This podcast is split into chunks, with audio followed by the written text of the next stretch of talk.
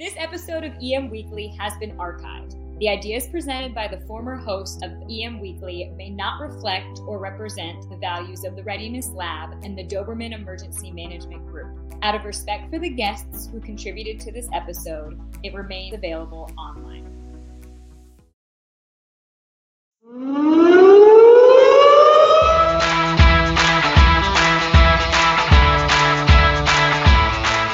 And welcome back to another episode of EM Weekly.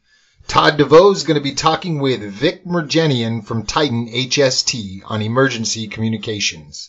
And now your host, Todd DeVoe. Hi, welcome to EM Weekly, and this is Todd DeVoe. And today we have a special guest here. It's, it's an awesome tool, and just for full disclosure, I, I saw uh, Vic Titan HST give a presentation, and I fell in love with the product and I'm actually going to implement this product at the university where I work. So let's really quick introduce uh, Vic. And Vic, why don't you tell us a little bit about yourself? Yes, and thank you so much for having us on the show today. So my name is Vic, and I'm the CEO and founder of Titan HST. And, you know, we're very excited to be here and, and talk about this product and talk about emergency communication in general. We, we really believe the importance of empowering users in this day and age with everything that's going on. And, and that's a passion of mine. I, I, have seen a lot of uh, people, you know, struggle in emergencies. And, and one of the fundamental things I, I've seen people struggle with is the ability to get help and communicate and have that peace of mind. And so uh, we, we wanted to create something that empowered people to do that no matter where they were. And, and that's meant a lot to me and something we're very passionate about.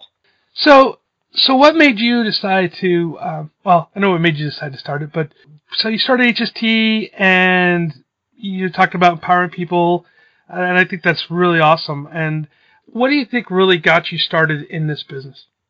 You know, the thing that got us started in this business is back in the day.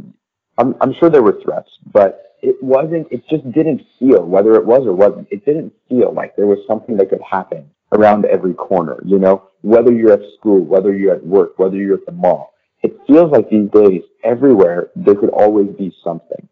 And the thing that drove us is we wanted something that could empower users, but as, as, you know, users ourselves of the system and whatnot, we didn't want something that was going to track us and, and, and not be privacy centric.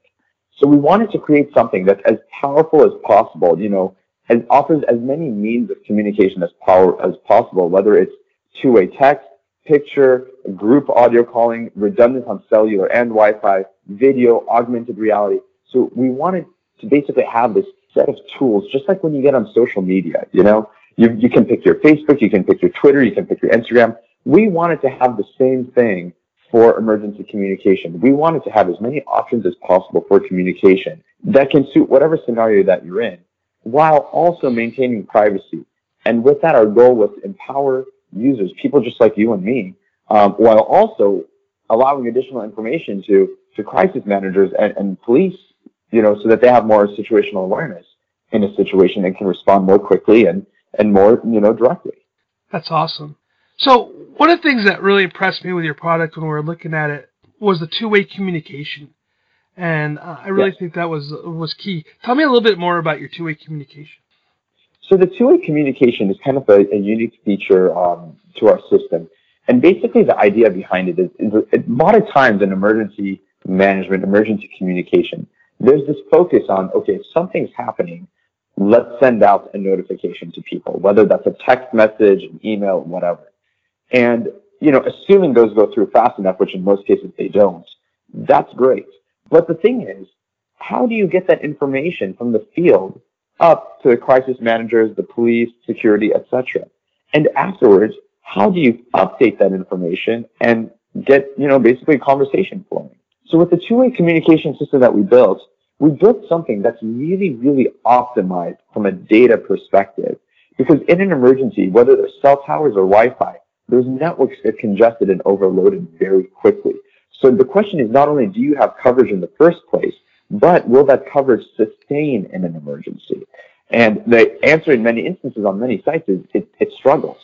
So with our two-way communication system, we built an optimized system that allows that back and forth communication, everything from finding the GPS location to the text, picture, audio, video, group calling, and, uh, augmented reality to really allow that conversation in that emergency situation. Not only does that give the first responders better situational awareness, but also, you know, when, when you're in these situations, knowing that help is coming, knowing what's going on, gives such a level of, you know, peace and comfort to the people in the crisis, knowing that you're not there alone, waiting, not knowing is help coming, is something happening, you have no idea, you know? Oh yeah, for sure. I know that that's like one of the biggest complaints um, in the lockdown situation is people that are in the rooms aren't sure what the heck is going on, and you know they're still scared and they're not sure if they're safe or not safe, and and being able to communicate back and forth is is really kind of key in a situation like that. That's so true. That's so true. And then you've even got, and, and we always talk about these mass scale emergencies, which definitely is happening more and more in the U.S. these days. But also you've got the individual emergencies. So imagine that you're walking with your friend and your friend suddenly chokes or has an allergy or something. With this two-way communication, if your friend summons help on your behalf, they could be guided via video on how to engage in CPR until the first responders can get there, how to do the Heimlich, do whatever, you know, maybe some other necessary action or some, something. So you can, in that sense, almost create some basic level of first responders out of any person who's there until trained first responders arrive. Wow, that's that's super powerful right there. I know that's um, you know, one of the big things is is getting people there early. And you know, the kind of cool part about that too is that throughout the the world, your first responders, quote unquote, the, the people who are actually going to do a lot of the individual rescue are the lay people. And for them to have a resource like that to be able to, to, to be able to help until the trained professionals can get there, that's, that's really uh, empowering right there for sure. Well, exactly, because as you know, you know, seconds or minutes, it makes a big difference there. So even if you've got help coming from trained first responders within a couple minutes, I mean, if you could do something like CPR for that first minute or two until the trained professional gets there, you could really minimize the, the threat to physical safety during that period. Oh yeah, that's that's so true. And you know, I'll tell a quick little war story here. When I was working in the field, um, I ran a, a call where a lady was was bit by a bee, stung by a bee, and she was allergic to it. And by the time we got there, she was so swollen that we couldn't do anything. And if if we could have given somebody some additional information, maybe she could have saved. She could have been alive today. Who knows? But that's yeah. Maybe she would have had something with him. You know, right. I mean, you never know. Right. So one of the things, one of my frustrations in communication, mass communication, um, was that process of, and I know I'm probably using the wrong term here, but the one I know is called throttling, where we send messages out, and because it's overloading the system, it slows them down, and then sometimes you know, in some some cases, we've put out messages where people were getting the all clear before they got the alert, and then they're confused and they're calling us and asking us a lot of questions, or they didn't even get the alert and the all clear until you know a day after the event was over. So, what are the trends in, in emergency communication, and then like like kind of how how does your program or how does your software uh, kind of get around that throttling issue? Yeah, so that, that's a great question, and it's as you correctly point out, it's one of those things that a lot of times people don't realize until they experience it. And then you're in one of those positions where it's like, oh man, what's going on? We've got the system to communicate and no one's getting communications. So there, there's two separate issues here that, that go on from a technological standpoint. And the, you know, the first one is, yes, there is a throttling issue. Some companies, some technologies they can't sustain the load, and so they throttle that, which completely defeats the purpose. If you've got to push out alerts to 500, 10,000, 50,000, whatever the number is, what good is it going to do if they're throttling that at 50 or 100 or whatever arbitrary number, you know, per minute or whatever? The other issue is many, many, many companies don't have the infrastructure in the first place. So forget even throttling. They don't have the infrastructure. It would be an equivalent of trying to tow a giant heavy trailer on a tiny four cylinder engine. It's not going to move. You know, it's just not, you can floor it. It's not going to move. And so what we've done to address that, and I think you will see more of this in, in the market in the future to the extent that, you know, we, we don't hold IP on it. I think what you're going to see is we've done a few different things. The first thing is we have very high capacity systems. Then we have also set them up in a geo-redundant manner. So if you've got power outages, flood, anything like that that knocks out one system, we have it redundant in other areas throughout the country and internationally as well too. So not only do you have an infrastructure that's resilient to local issues, but also a system that is able to sustain that heavy load. Now, really where I think the future of this is going to go, let me take this one step further because it's a great question that you asked. So I think what you're going to start seeing is more robust backend infrastructures. And I think you're going to see that by shift to the cloud rather than in-house server architectures. Hmm. We are already there. And we're taking that one step further, which I think the market's going to catch up to in the next few years. Um, you know, who knows where we'll be at that point, but I think they'll get to where we're going there.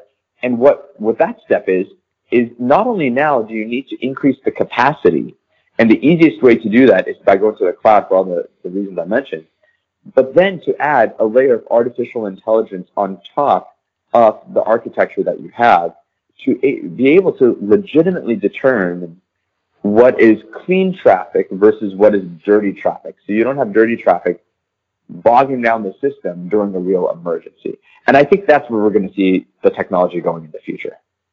That's really that's really cool stuff right there. You know, I, I know that uh, over the years testing different systems and whatnot, and it, it seems like yours for sure is uh, more innovative than uh, than than the others I've seen in the past. I was going to say, you know, the, the other thing too is as technology is evolving, there's so much more at our disposal than there was a few years ago. Because not only do you have those throttling issues and capacity issues on the servers, but one of the things that Titan does, and I think that the market's going to move towards too, is you can compress data locally on the mobile devices before you're sending. So not only can you create more backend infrastructure, but, and more intelligent backend infrastructure, but you can reduce the amount of data while containing the same amount of data hmm. that goes through the network in the first place to then create capacity and also local the burden on the local networks, whether that's cellular, Wi-Fi, or whatever else you're connecting via. Wow, that's really kind of cool, actually. You know. Yeah. And even you know the the best part about it is is even a guy like me who's uh, not super technical can can really understand and appreciate that when you start working within the systems for sure. All right, so we're gonna take a quick break here for a second, and uh, we'll come back uh, with some more from Vic. 315 and 314, there is at least one person that's been shot. Somebody is still shooting inside. 453, I have a party shot here. I need rescue hot. Are you ready for the unthinkable? Call our friends at High Speed TACMED. They provide custom emergency planning and training that saves lives. With years of experience in law enforcement, search and rescue, responding to and managing large-scale incidents, HSTM will evaluate and prepare written plans, training sessions, drills, and debriefs, leaving you with the necessary tools and experience that can save lives. Call HSTM today to discuss your specific needs, and the staff of High Speed TACMED will help ensure that you're ready and are in complete compliance. Call High Speed TACMED today, 805-419-0024. Again, that's 805-419-0024. The friendly staff at HSTM is standing by. Bringing out bodies now. Get someone to the back as soon as you can. Rescue personnel. I got at least three to seven hits. All right, welcome back from the from the break here. And so, Vic, so we're just discussing, you know, kind of your system here, how it works a little bit, um, and and and kind of the trends that happen or happening here in mass communications. So I, I do have this one question for you. I, I think as as a as a consumer who is looking for for a product, what are the critical questions that we should be asking uh, an emergency communications provider? That's a great question. That really is a great question. And there's a few things that I think you've got to make sure that any emergency communication system has. The first thing you've got to look into is the security of the system itself. Specifically, how is the data stored? Where is the data stored? Is it encrypted? Is it encrypted on transit? What encryption protocols is it using? So the first and most important thing before you even get to the performance of the system is, is the data safe? Because you're loading your users as an organization, you're loading your users into there. So is the data safe? The next question that I think that's very important is a metric on performance in and of itself. So what is the performance of the system? Is it reliable? And what does reliable mean? Do you have multiple locations for the servers? Do they have power backup? Are they resilient to both digital threat as well as physical threat? You know, if someone gets into their cloud infrastructure from wherever they're housed. What kind of capacity does it have? Does it have throttling, as you mentioned? Does it have a certain cap on what it can send? So finding out what the performance metrics of the system is themselves. So we've talked about making sure the data is secure, We've made sure that the product itself, this infrastructure is able to sustain. Then the last question that I think is, that's important is, uh, or maybe one of the top three if you're going to put it that way, is the redundancy. How do you access the system? In an emergency, as we all know, time is of the essence. So do you need to run back to a desktop computer and try to log in there to send out a mass notification? When keeping in mind, if there's a power outage, that desktop's not even going to power on, you mm-hmm. know? So how are you getting into the emergency communication system? Does it have mobile? Does it have text? Does it have email? Does it have web? Does it have pop-ups? And that way, not only do you have multiple points of entry in for crisis managers and users, but also a redundancy in being able to disseminate that information to get to people in as many ways as possible too, to make sure that those alerts and messages are going through. Yeah, that's that's key too for sure. Now, I correct me if I'm wrong. And you guys have that one-click message system, right? Exactly. And that's one of the things that we really believe is important in an emergency. So on one hand, you're sometimes you need to immediately lock down or send out a notification to your site. So with that in mind, we've created a one-touch lockdown system. If you have a mobile device, it's an iOS device, an iPhone, iPad, you don't even have to open the app. You can force click it from the home screen itself with a hard touch, a hard press, and with one click, you can send out a lockdown notification to your whole site instantly. That's received via push notification, text message, email, and web pop-up. At the same time, when you need to communicate more information, then we've got that broadcast functionality, which with one click opens up the broadcast, and there you can type a short message, picture, audio, whatever, and push that out to your whole user base. Well, that's that is really powerful right there because I know that sometimes when working with the other systems, you have to go in and you know log in, and then go from the login to the messages, from the messages to this, from this to this before you can, you know, before you can push the message out. So that's that is that is some really great. See, that's a great and that's a great point you bring up, Todd, because the thing is, when you look at these mobile devices these days, they're all password protected by fingerprints or, or passwords to get in, right? They're very secure. So once you've logged into the device, in an emergency, you shouldn't be encumbered by having to type additional passwords and things like that. The system is confidential, but not anonymous. You can't prank it. So when time is up in essence, you've got to find that right balance between security and timeliness for being able to communicate. Right. Yeah, that's that is some. Uh, that's you're so correct on that. Um. Well, you know, so I, I know one of the questions that we that have come up, you know, through our time here specifically is it is an app, and so there is that idea that you have to encourage people to download the app. That's that's one half of it. But the other half of it too is you can still in the system upload people's uh, phone numbers and emails and whatnot and still communicate that way. Is that is that correct? Am I saying that correctly? Yes, that's, that's completely correct. So what we do is with the app, you know, the app has basically two different login screens. One is for administrators, which serves as basically a mobile command center. And for that, it's definitely great for the administrators to all have the system. If you walk away from that functionality though, and you just look at the typical end user, if the end user does nothing, then that's okay. We meet them where they're at, and they'll get emails and text messages with that same performance that our system has.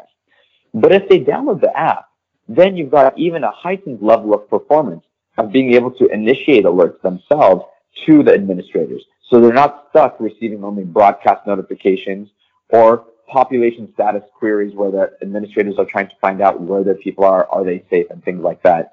And in fact, they can even do additional things like have walk me home if you have the app that will allow you using various different algorithms we have to make sure that you either get back safely to your car or house or make sure you get from your home to school and then back home safely as well too. So we catch everyone where they're at. Nobody has to do anything to get into the system. But if they install the app, and we find a lot of people do, then it adds even additional safety for those users. Yeah, I, am that's that's a really kind of a cool feature too, especially uh, the on-campus features where um, the walk me uh, to my car feature is really is really critical too today. You know, I want to circle back on something here really quick, and I know you sure. mentioned it in the beginning uh, uh of our interview here. But there is that feature that you have with the safe click and the I need help click, right?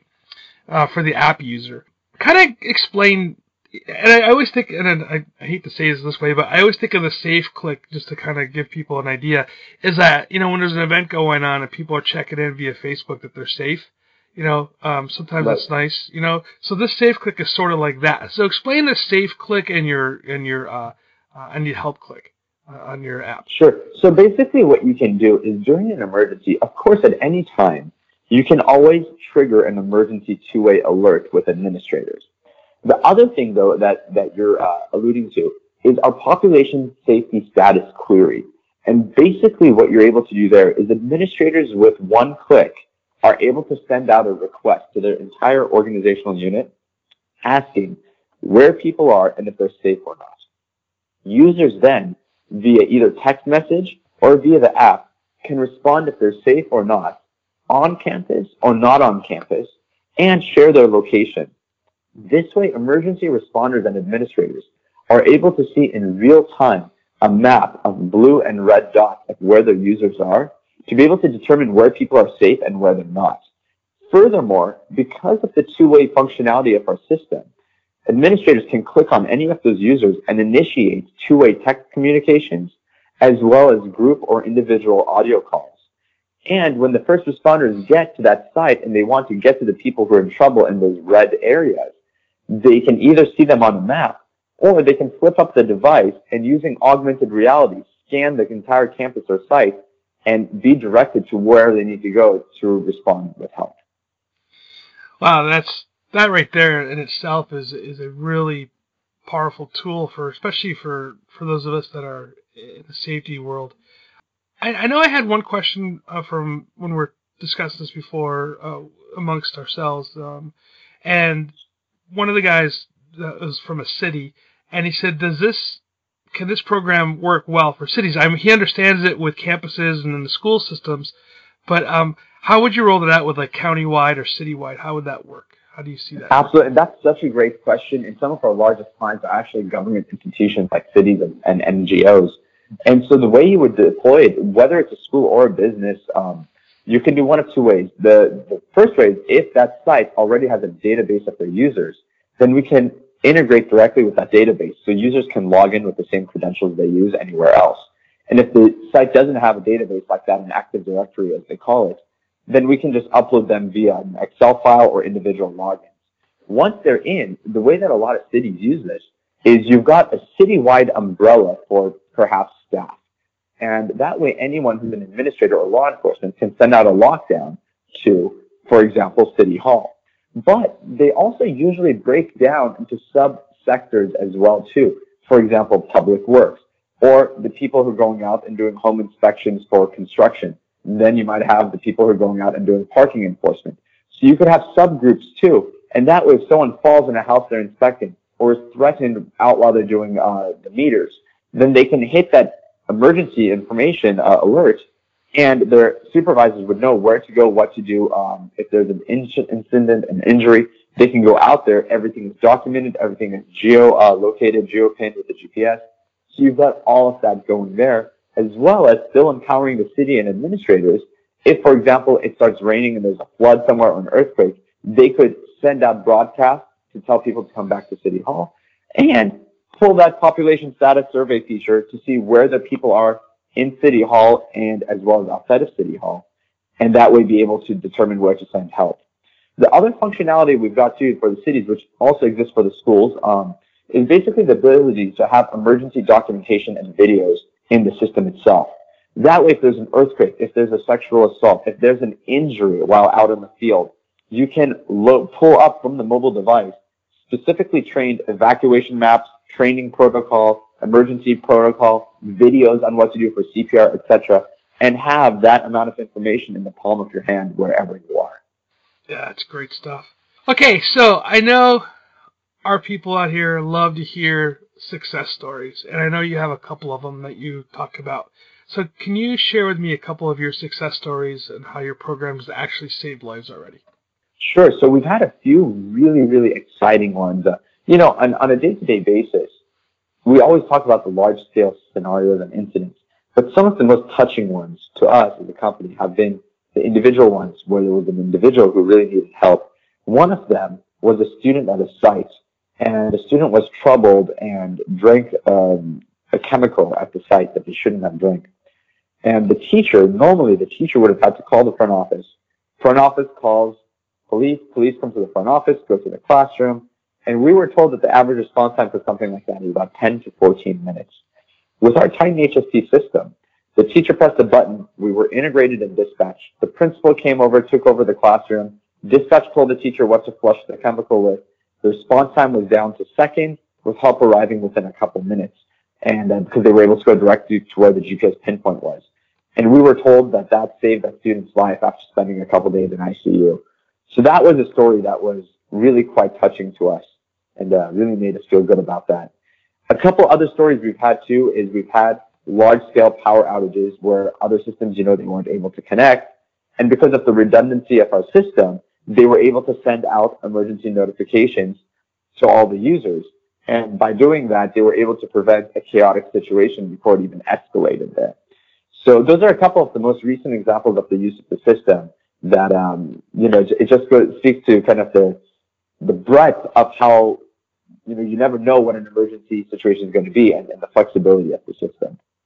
That is always nice to hear, you know, those success stories like that. And it kind of, you know, really brings home to, to me that what we're here to do and, and we are here to try to save lives and, and uh, keep everybody safe and, and using a tool like this to be able to do that. That's, uh, that's, that's really important.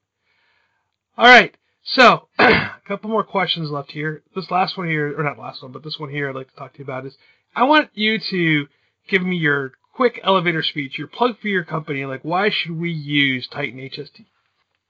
So here's our deal with Titan HST. We believe that every user should be empowered by having immediately accessible two-way communication. So Titan HST empowers every user with two-way communication via text, picture, audio, video, augmented reality, while also maintaining privacy-centric and secure environments. Therefore, we want everyone to be able to do whatever they're doing without any worry, but when they need help, know that with one click, help can be on its way. That's great. Okay, so in in the military world, we have this thing called task and purpose. We know what our tasks are, and we know what the purpose of our mission is. What is the task and purpose of Titan HST? So the task is to enable that emergency two-way communication in an emergency, find where your people are, know what you're getting into, and send help accordingly. Stabilize the situation, reduce emergency response times.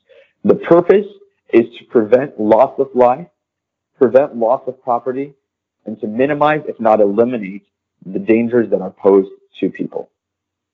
Outstanding. All right, so this is going to be the toughest question of the of the, of this interview. So, if you had to, or what you when you do, what are the like say the top two books that you give out and or recommend to people uh, in your circle? That's a great question, and my answer to that will be as non-traditional as our technology is with Titan. My favorite thing to read, I'm an avid reader. My favorite thing to read, and I always advise others to read, is Harvard Business Review. I think it's a great tool because you always have different authors writing different articles all across various industries, various sectors, and from various walks of life.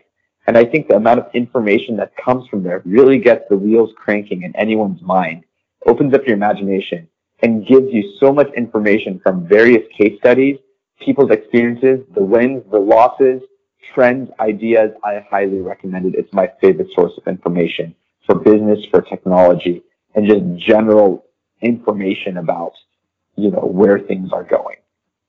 That is a great that is a great recommendation. I remember when I was going through grad school, and uh, we had to read Harvard Business Review uh, stuff, and you're absolutely right. It always gives. Isn't it great? It is great. It is great. You know, I'm putting that on my list of of, of uh, publications to to, to, to get. Great. Let, let, let, me let me know when I get my commission fee from uh, HBR. Will for sure. That's you know because you know when you said that I was like you're absolutely right. There's so much good information in there, and it's not you know people kind of get turned off a little times because of a business review, but it's really I mean it talks about public sector, private sector, exactly. You know things that are going on in the government, trends in technology. It is a really good. Uh, it's just short. It's about life, and in this day and age where we're all so busy, you know, those articles are just a few pages. So who doesn't have time to read for three or four minutes at a time, you know? And if you want to read for hours, you can, but three or four minutes at a time and you'll get, you know, three or four articles in. Yeah, that's for sure. And they're always timely too, so that's great. Absolutely. All right, well, uh, we're coming close to the end here. Is there anything else that you'd like to impart with our listeners? You know, we just want to thank everyone for their time. We want to thank you so much for having us on the on your show. We're excited to be here, and you know, we just we really believe in the importance of emergency communication in this day and age. And you know, as, as the owner of Titan, I obviously I believe that we have the best product. But whatever product you go with, make sure your site has an emergency plan. Make sure you've got an emergency communication system. Emergencies can happen, but having something to basically have a plan and a communication system during that, man, it can make all the difference between what could be an annoying incident versus what could be a catastrophe. Well, Vic, once again, thanks for being here. Thank you for your time today. And, uh, man, this was really good. Thank you for having us. Well, that's a wrap for episode three. Be sure to tune in next week while Todd DeVoe has a conversation with the author of the Brushfire Plague series.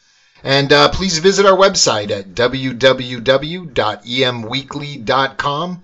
Be sure to sign up for our newsletter, stay informed, check out the blog, and we look forward to next week. Thanks again for listening.